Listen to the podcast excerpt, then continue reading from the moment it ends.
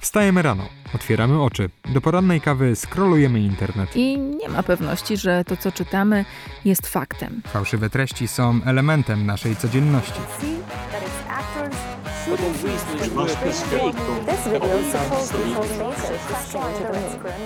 Jak rozpoznać dezinformację? Jakie są jej techniki? O tym będziemy rozmawiać w czwartym sezonie podcastu Demagoga.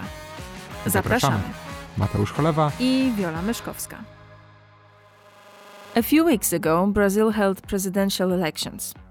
In the second round, former President Luiz Inácio Lula da Silva met the current president, Jair Bolsonaro. You may remember Bolsonaro from his role in spreading misinformation, for example, on the COVID 19 pandemic.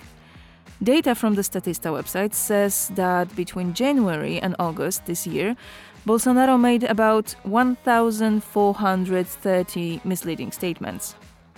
And you might think Brazil is far away, so why we are even looking in that direction? Well, it's a very interesting region to observe in terms of misinformation, and it's not only because of the figure of Bolsonaro. South America countries are also considered as a target of Russian disinformation. Bolsonaro lost the elections. Does this mean changes for the better in Brazil when it comes to fighting disinformation? Who is President elect Lula da Silva? Our today's guest is Natalia Leal. She is Chief Executive Officer in Agencia Lupa, a hub to fight disinformation through fact checking and media education. First, I asked her to outline how the Brazilian social media landscape looks like now in terms of fake content. Okay, um, we are living hard times in Brazil right now uh, regarding misinformation because the elections just ended, but uh, we know our battle against misinformation is far, far uh, from the end. You know, because we are living this time between the results of the election and the inauguration, which is supposed to be on January 1st. And during this time, what we were seeing is that we have a lot of effects from misinformation, disinformation, and malinformation that uh, was spread during the elections.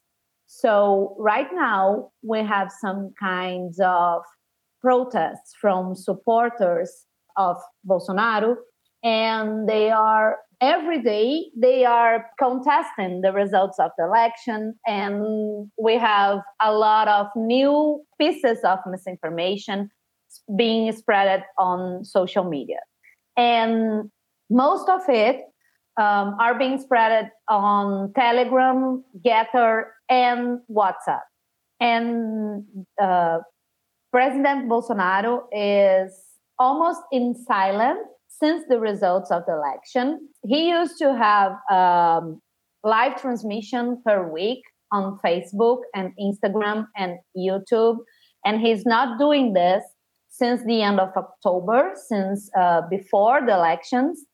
And but he is investing his time in you know some kind of dog whistle for his supporters in this uh, social media that are not so uh, popular, just as GETTR, for example, and also in message apps where we as fact checkers are not able to see what is uh, spreading there. So uh, the situation is that we have some kind of different uh, behavior from Bolsonaro and his supporters during this this time. And I think we are not uh, totally aware of what is spreading right now. It's different from uh, the period of uh, elections because there we had a lot of misinformation on Facebook and Instagram, on Twitter. And these are uh, social media, these are platforms that we can monitor and Telegram and WhatsApp, and of course, GETTR and other video platforms that are being used for this far right movement, they are so much, they are harder to monitor. So we are trying to build some kind of tools to monitor it. but it's hard to do it in uh, in this in a short time. And I think we are not seeing all the misinformation that is spreading right now in Brazil. And maybe we can uh, get some bad effects of it in the future. When you look back at the time of presidency of Jair Bolsonaro, what was the most effective disinformation, malinformation, misinformation narrative he delivered? The one that many Brazilians believed. Oh my God, I don't know. you know, there's a lot of narratives of, of distorted narratives that people was spreading during uh, during a time you know in the last years. Uh, i think this idea of we can have a military intervention this became very strong in these last years. You know uh, brazil had a military di- dictatorship during 40 years uh, just before the 90s and this idea of the of a military government uh, being safety in our country this is uh, so distorted you know? It's like just the army can assure that we have a better country and this is not true. So since bolsonaro became our president he was always putting this idea in the minds of the people you know that we need uh, some support from uh, the the military forces in Brazil, and I think this is the this is the most dangerous and the most effective distorted narrative that we had in the last years.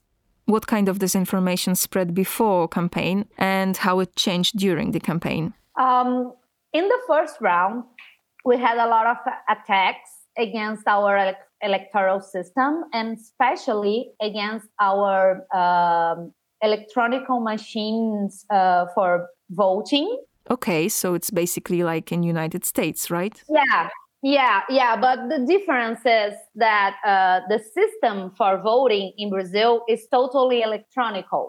We have machines for it, and these allow us to have our results in a very, very short time. So our elections uh, end in 5 p.m. at 5 p.m. And it always happens on a Sunday and ends on 5 p.m. at 5 p.m.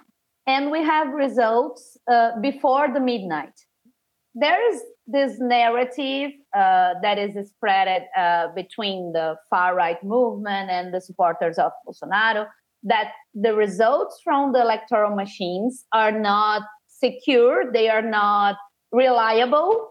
So this was at the first round, this was the main narrative that we had from them. And it was almost all of this narrative was from the far right movement and from the supporters of Bolsonaro. We don't have this type of narrative from the supporters of Lula, which was the main. But during the second round, we had some kind of attacks uh, from one candidate to another. You know, they were talking about their biographies and things that they uh, do or they didn't, and so we have some some difference from the first round to the second round.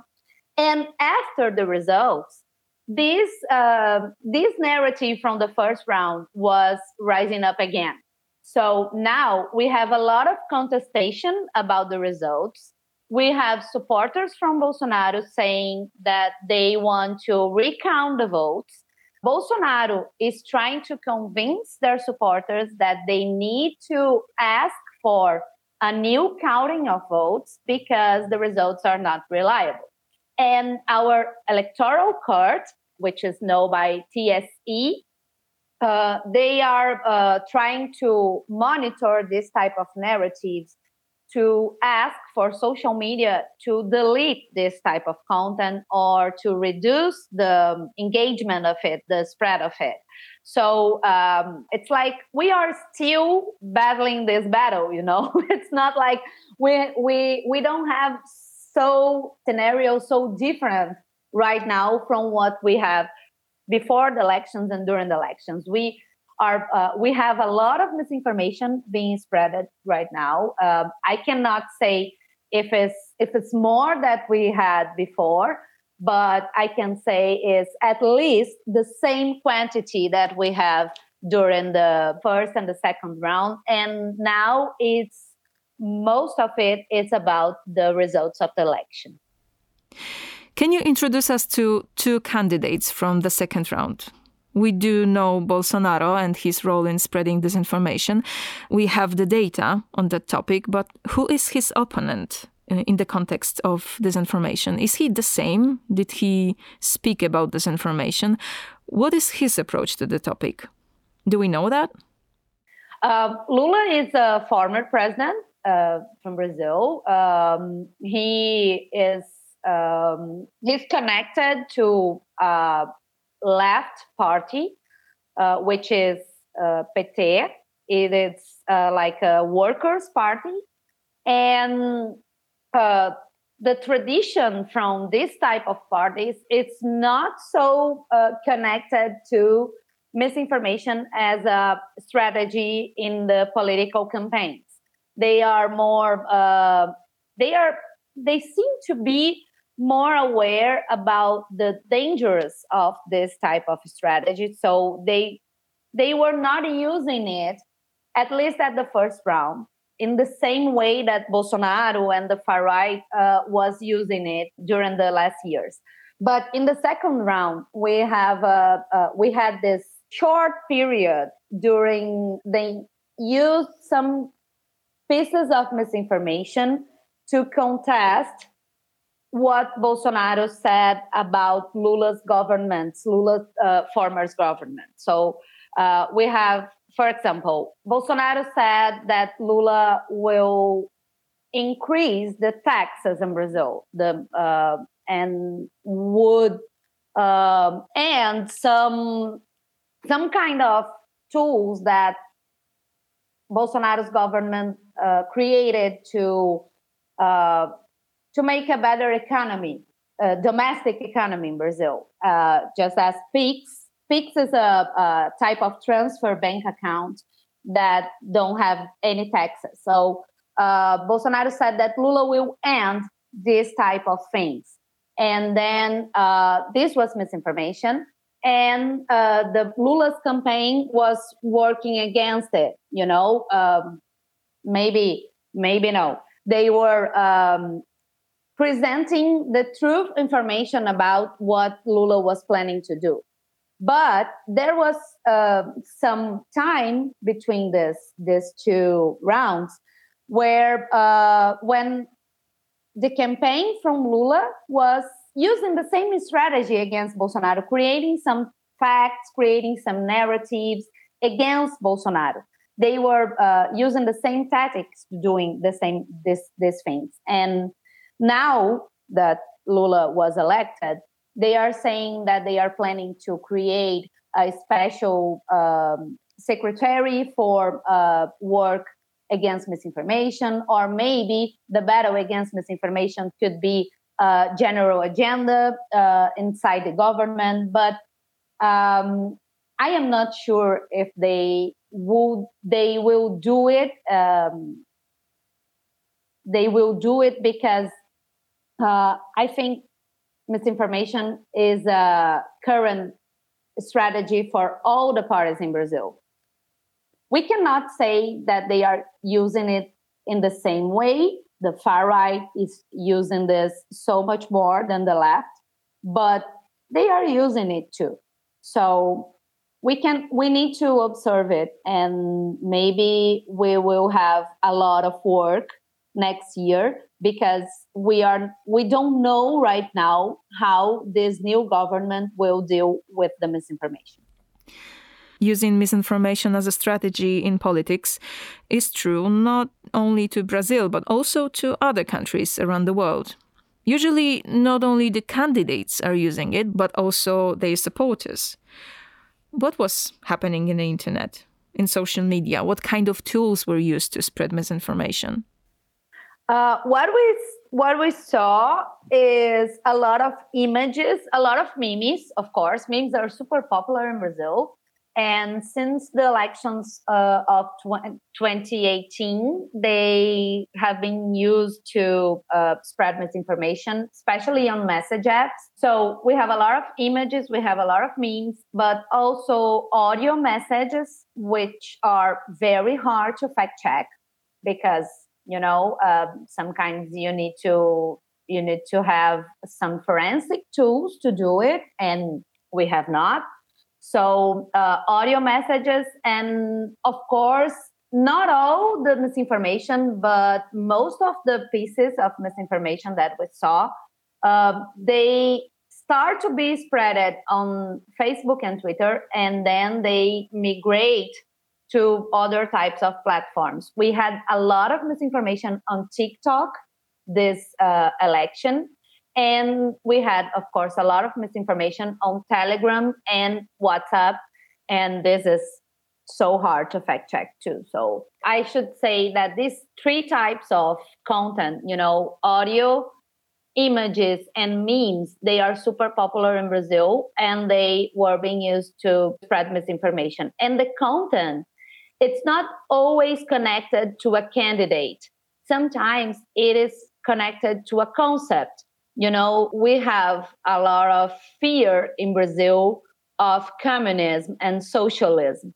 So some pieces of content they use this strategy to connect a candidate to this type of um, political system to say if Lula uh, being elected, Brazil will become communist, which is of course you know uh, any any country in in the world can be communist nowadays just china but you know this is this is uh, this is not uh, something that we can consider you know? Uh, if lula was elected of course brazil will not become communist but this is one of the most popular pieces of misinformation that we saw during this election you know so we have a lot of it. It's not always connected to a specific candidate, but mostly connected to a concept and fears that are very common in Brazil, just like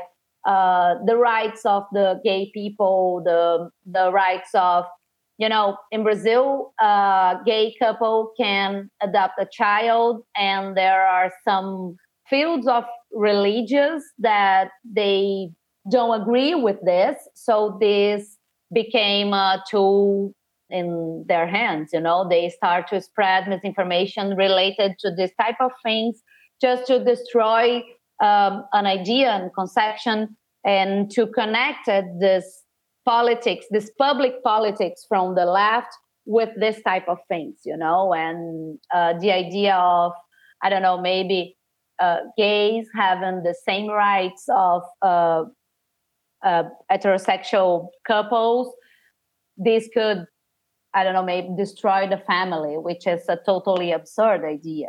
So we have a lot of bits of pieces of misinformation that uh, that came with this idea, you know, and this is made by memes or images and of course audio messages. Voice messages, you mean? Voice notes in WhatsApp and Telegram they are super popular in Brazil. You know, Brazilians are um, they are a little lazy sometimes. they don't like to write. They like to send vo- voice notes, and this was used as a strategy um, connected to misinformation during this election too. This is something we do not have. In Poland, disinformation is spreading via video, that's for sure. YouTube or TikTok, I have not come across this type of false content spreading through voice messages. You said that fear of communism is connected to Lula, and I can see why. He's a member of Workers' Party. When we see Walker's Party, we connected with socialism in our heads. But how do they explain the clear connection and at least political and diplomatical friendship between Bolsonaro and Vladimir Putin. We speak about Russia as of democracy. Right now it's debatable, let's say, but maybe in maybe only in Poland. It's the first thought. When we think communism, we think Soviet Russia. It's not as clear in Brazil. no, it's not clear in Brazil. You know, in Brazil, we have a lot of problems regarding political education. I don't see uh, the Brazilian population as uh, very smart people regarding politics. They don't have so clearly these concepts of what is communism, what is socialism, what is capitalism you know, uh, politics in Brazil is mostly connected with a person. It's a very personal thing, you know. So Bolsonaro has this uh, discourse of authenticity, and he he seems to be this mid man, you know, this this man who is uh, very brave, who says everything he thinks and there is a lot of people in brazil that admires this type of personality. So i think people don't even think about the connection between bolsonaro and vladimir putin for example and how russia is is a democracy very fragile you know? So if bolsonaro is friend of putin this seems to be more dangerous for brazil than lula being elected you know? But people people doesn't uh, doesn't think like this. So this is one of the challenges that we have when we are discussing misinformation in brazil because misinformation is mainly connected with values with beliefs with desires. And it's like uh, being a fact checker in, in brazil is like praying to the core you know? You are not talking with people who are uh, believing in misinformation. It's sometimes it's impossible to do it. So you are talking with people who is open to this idea of uh, fact checking something or uh, pursuing the truth about something.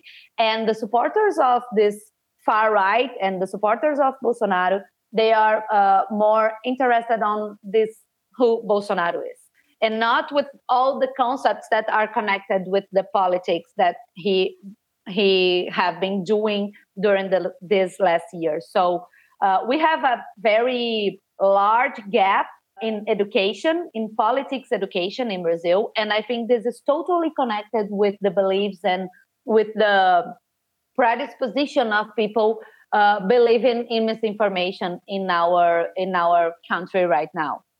And I suppose that the fact that Russia is so far away doesn't help.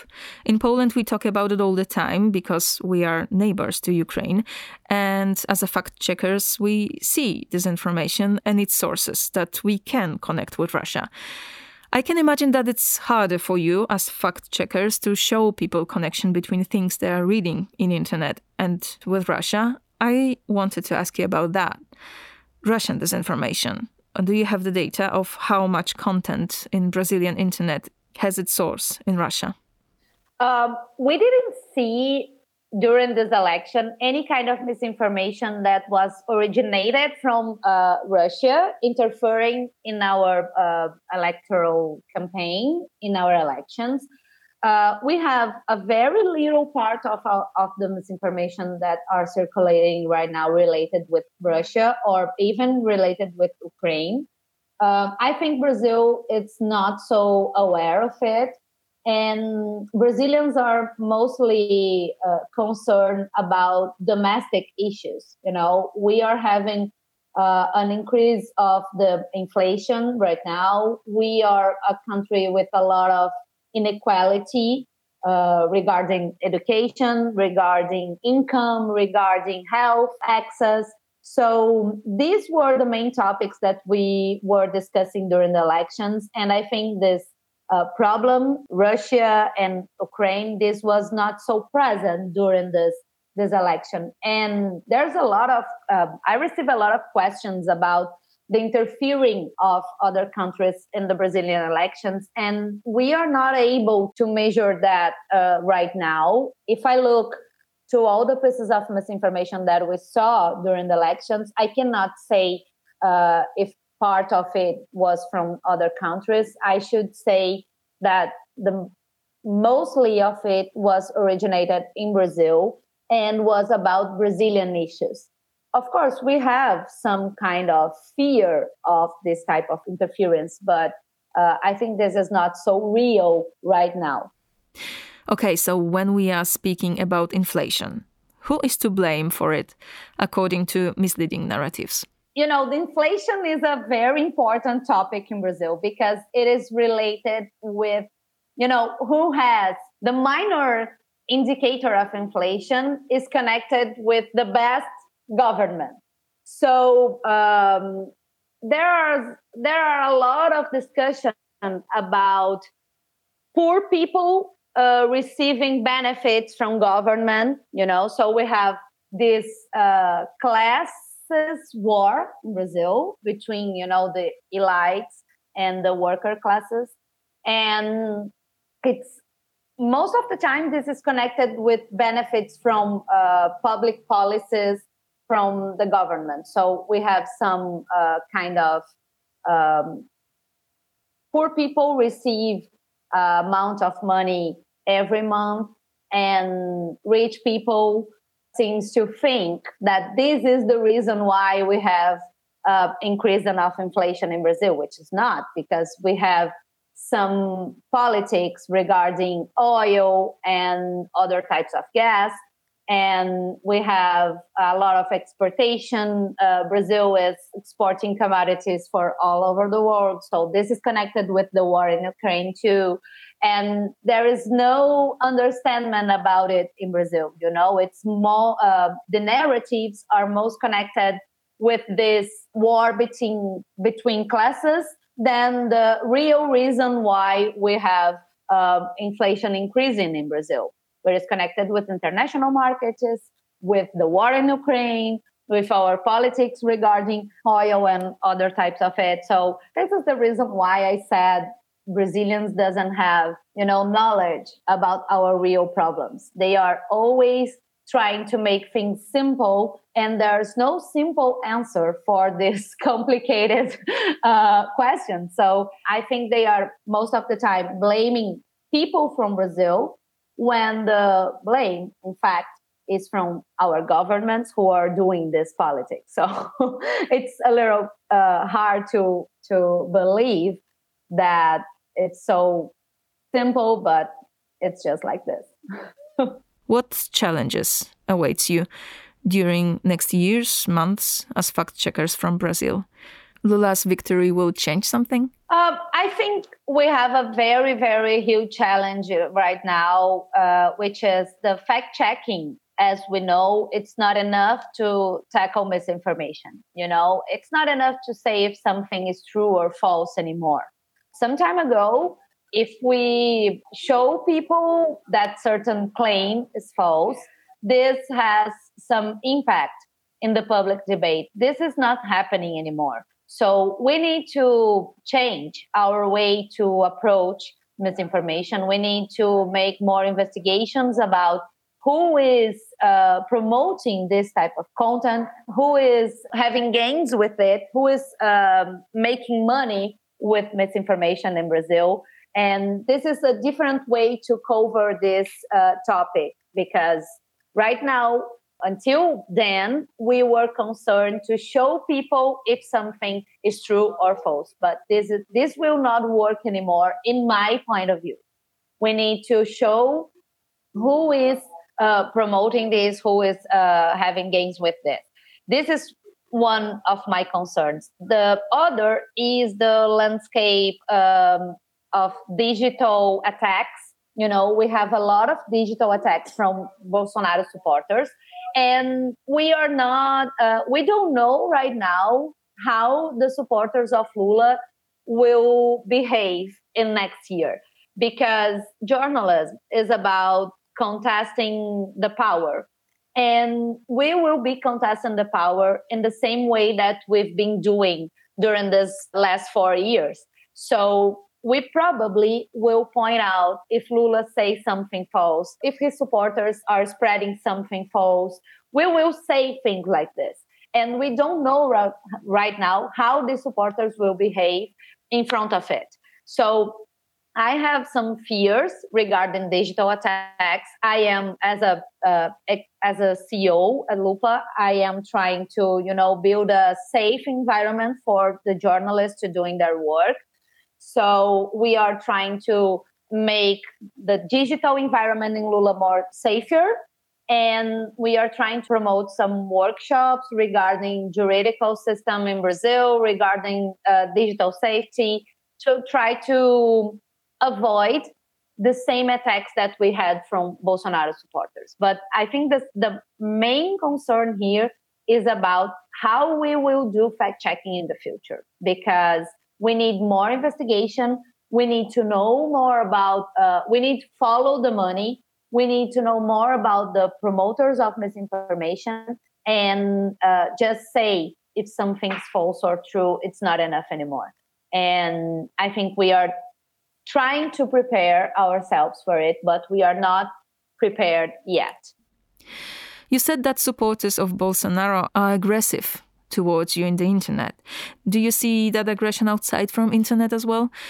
Is it possible that, that on January 1st, when Lula will start his presidency, something similar will happen to 6th of January in United States when Trump supporters sieged Capitol in Brazil, does that aggression spread from the internet to the streets?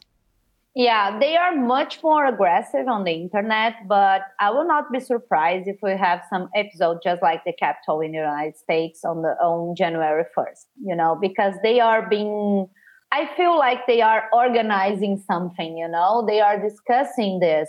Uh, we are having some protests in front of military headquarters uh, for all over the country right now. You know, uh, supporters from Bolsonaro they are in front of this military headquarters asking for a military intervention and asking for our army to pressure uh, TSE for uh, recounting of votes. So this is um, this is an effect of misinformation and I think this could scale for uh, physical uh, harassment during the next months, the next weeks.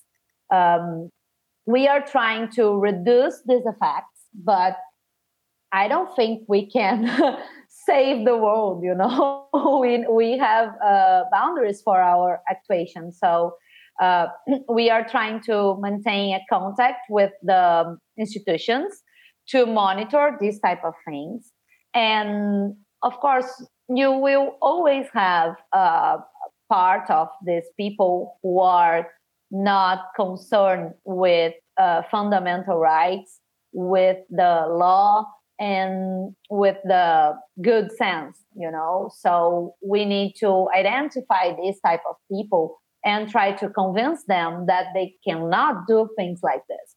And um, sometimes Bolsonaro supporters they are aggressive against journalists in the physical world, uh, in protests at the streets, and this is not so. Uh, we don't have a lot of episodes of it right now, but you know maybe we can have something in the next weeks just before the inauguration, and this is a matter of concern, of course.